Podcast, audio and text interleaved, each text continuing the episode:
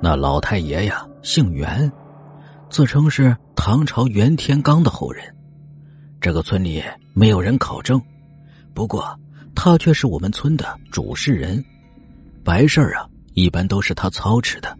对于鬼怪玄幻的东西，他知道的自然也很多。袁老头清了清嗓子，一个字接着一个字的吐了出来，不过却相当清晰。嗯，这是一只通灵神犬，可以为主人挡一生死劫难。邻居们半信半疑，有的以为这只是袁老头作为和事佬信口胡诌出来的。不过一向迷信的母亲，自然是十二分的相信，也不再提呀要我把狗崽子送回去的要求了。而我则感激的望向袁老头，谢谢他为我解了围。只是关于他所说的，我怀中的狗崽子是通灵神犬。我则是一点儿也不信呢。妈妈把手中的长条一扔，指派我在院子的东面，靠墙的位置，给这只通灵神犬建一个狗窝。我欢欣雀跃的为这只狗崽子在院子里安置了家，并且为它取了一个好听的名字——白毛。不过，由于袁老头铁口直断，白毛的名声很快传遍了十里八村，都知道。我家养了一只通灵神犬，甚至有人慕名而来，愿意出二百元求购白毛。妈妈很是心动啊，但一来呢，养了许久，有了感情就舍不得卖了；二来呢，则是对袁老头的话深信不疑，认为通灵神犬远不值这个价，就很不耐烦的打发了来人。按理说呀，白毛作为一只通灵神犬，自然可以为我家带来福分。可是日子依然艰辛，照样穷得叮当响，这令母亲对袁老头的断言产生了丝毫的动摇。有时会指着白毛骂道：“你这只通灵神犬，什么时候往家里能叼来人民币呀？千万不要再叼来死耗子了，那叫啥呢？”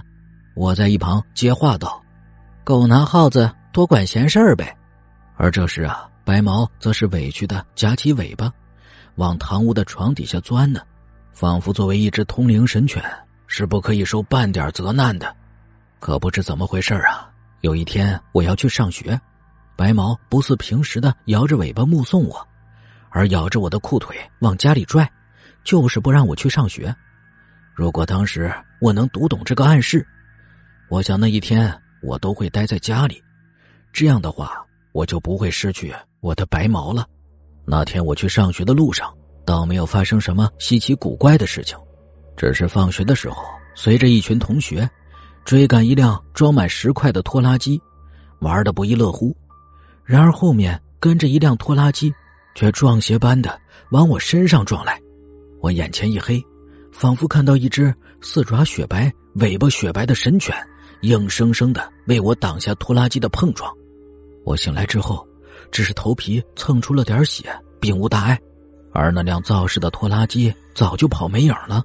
我像没事人一样回到家中，但我被拖拉机撞了的事情，还是被人告诉了母亲，因此我挨了训斥，并一再被告诫不可在马路上乱跑了。